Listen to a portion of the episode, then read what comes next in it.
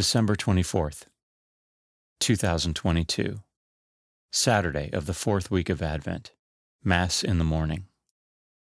A reading from the second book of Samuel.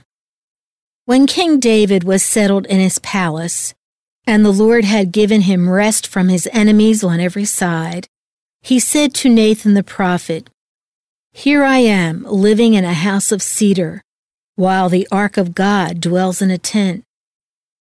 Nathan answered the king, Go, do whatever you have in mind, for the Lord is with you.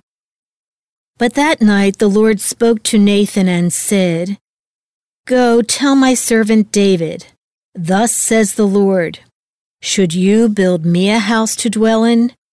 It was I who took you from the pasture and from the care of the flock to be commander of my people Israel.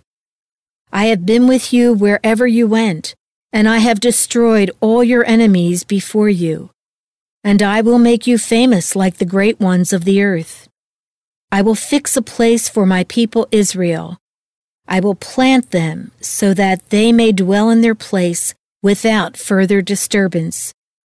Neither shall the wicked continue to afflict them as they did of old, since the time I first appointed judges over my people Israel. I will give you rest from all your enemies. The Lord also reveals to you that he will establish a house for you. And when your time comes and you rest with your ancestors, I will raise up your heir after you, sprung from your loins, and I will make his kingdom firm. I will be a father to him, and he shall be a son to me. Your house and your kingdom shall endure forever before me. Your throne shall stand firm forever. The word of the Lord.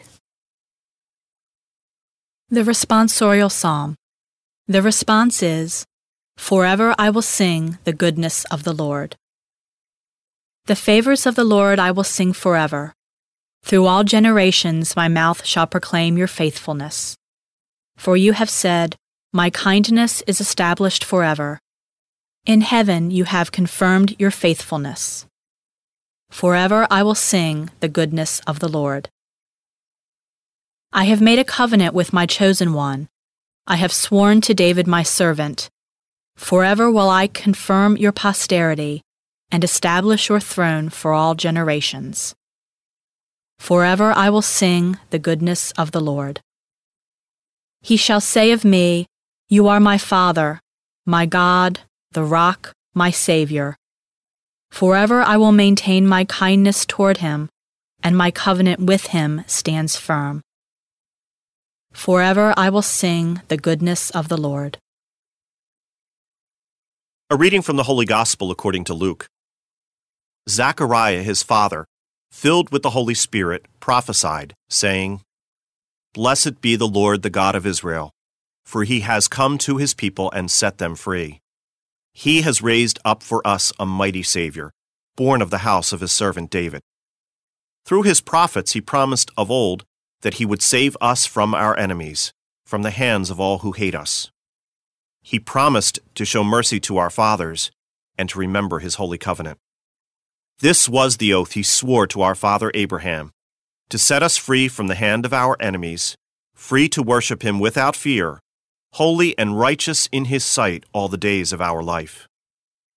You, my child, shall be called the prophet of the Most High, for you will go before the Lord to prepare his way, to give his people knowledge of salvation by the forgiveness of their sins. In the tender compassion of our God, the dawn from on high shall break upon us, to shine on those who dwell in darkness and the shadow of death, and to guide our feet into the way of peace. The Gospel of the Lord.